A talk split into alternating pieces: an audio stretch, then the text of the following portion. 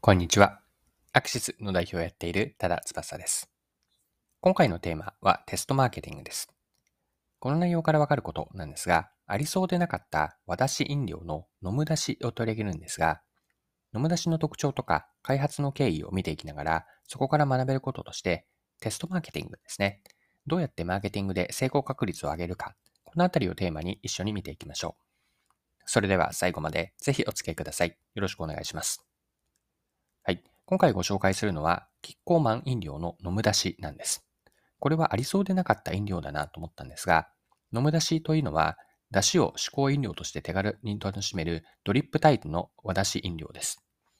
味の種類は3つあって、カツオカレ節、カツオアラ節、あとはマグロ節の3つです。で、日経クロストレンドの記事で、この和出しの、えっと、飲む出しですね。飲む出しが取り上げられていたので、記事から一部抜粋して引用します。新型コロナウイルス禍でステイホームやリモートワークが定着する中、仕事の合間に自分でコーヒーや紅茶を入れ、リフレッシュしている人が多いだろう。だが、自が自宅の気軽さからか、つい飲みすぎてしまい、カフェインの取りすぎが気になったり、味にマンネリを感じたりすることもしばしばだ。そうしたコーヒーや紅茶の置き換えニーズを捉えて伸びているのが、小腹が空いた時にも最適な即席即席スープや昆布茶など、ここに新たな選択肢として切り込もうとしているのが、キッコーマン飲料が提案する飲む出しだ。はい。以上は日経クロストレンドの2022年の2月の1日の記事からでした。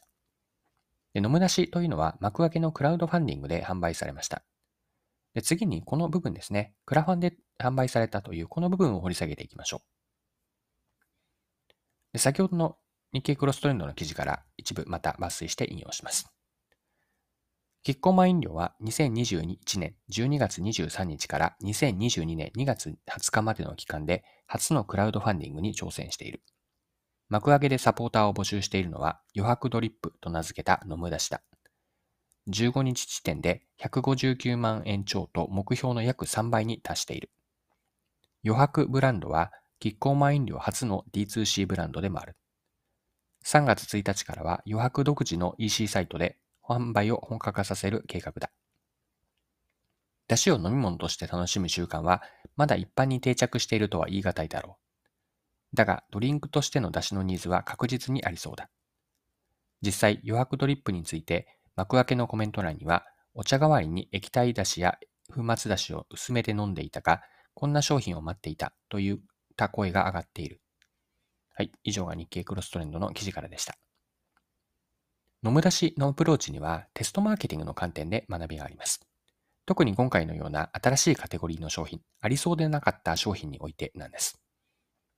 飲む出しがクラファンの幕開けでやったことの本質を考えてみると、本質は小さく始めてのニーズ検証なんです。いきなり大々的な告知とか広告、店頭展開はせずに、幕開けでクラファンで知る人ぞ知るぐらいの規模で始めたんです。クラファンでの応募者数や集まった金額、ついたコメント内容からコンセプトや商品特徴にどれだけのニーズがあるかが分かってきます。テストマーケティングのやり方で一般的なのは、販売エリアを一つの県だけに絞ったり、まあ、ちなみにこの一つの県に絞るというのは、よく使われるのは静岡とか福岡、広島、北海道、あとは石川あたりですかね。こういったところの一つの県だけに絞ったり、都道府県に絞ったりということもあるし、または会員限定の先行販売などもあります。で、クラファンを使った方法というのは、スピーディーにできるのの、スピーディーにできるのと、反応や人数がダイレクトにわかるメリットがあります。はい。で、もう少しこのテストマーケティングについて掘り下げていきたいんですが、テストマーケティングの役割というのは、勝ち筋の見極めなんですね。ここで言ってる勝ち筋とは別の表現をすれば成功要因、勝つためのポイント、勝ちパターンとか、まあ、勝利の方程式なんです。テストマーケティングで小さく始めてニーズ検証しながら勝ち筋を探っているというわけです。テストマーケティングでいけると判断すれば一気にアクセルを踏み出しリソースを投入していきます。これは裏を返せば勝ち筋をまだ見出せていない状態でリソースをすべて投下するのはリスクが大きいです。とりわけ新しいカテゴリーやありそうでなかった商品では博打のようになりかねないんです。飲む出しは最初にクラウドファンディング、次に自社 EC サイト発売から D2C という順番で進めています。最終的にはスーパーなどの店頭、または Amazon とか楽天などでも買えるようにするのかもしれませんが、いきなり広がりずにステップバイステップで進めています。このように飲む出しには小さく始めて勝ち筋を見極めるやり方で参考になります。はい、そろそろクロージングです。今回は飲む出しを取り上げてテストマーケティングに学べることを見てきました。最後にまとめもう一度言っておきます。一つ目が小さく始めてのニーズ検証で、新しいカテゴリーやありそうでなかった商品では小さく始めてニーズ検証すると良いです。例えば今回のようなクラウドファンディングを使えば、応募者数や金額、コメント内容からコンセプトや商品特徴へのニーズ、反応がわかります。テストマーケティングの役割を見てきたんですが、テストマーケティングの役割というのは勝ち筋の見極めにあります。小さく始めて、これはいけると判断ができれば、そこで一気にアクセルを踏み出すようにリソースを投入するといいです。はい。今回も貴重なお時間を使って最後までお付き合いいただきありがとうございました。それでは今日も素敵な一日にしていきましょう。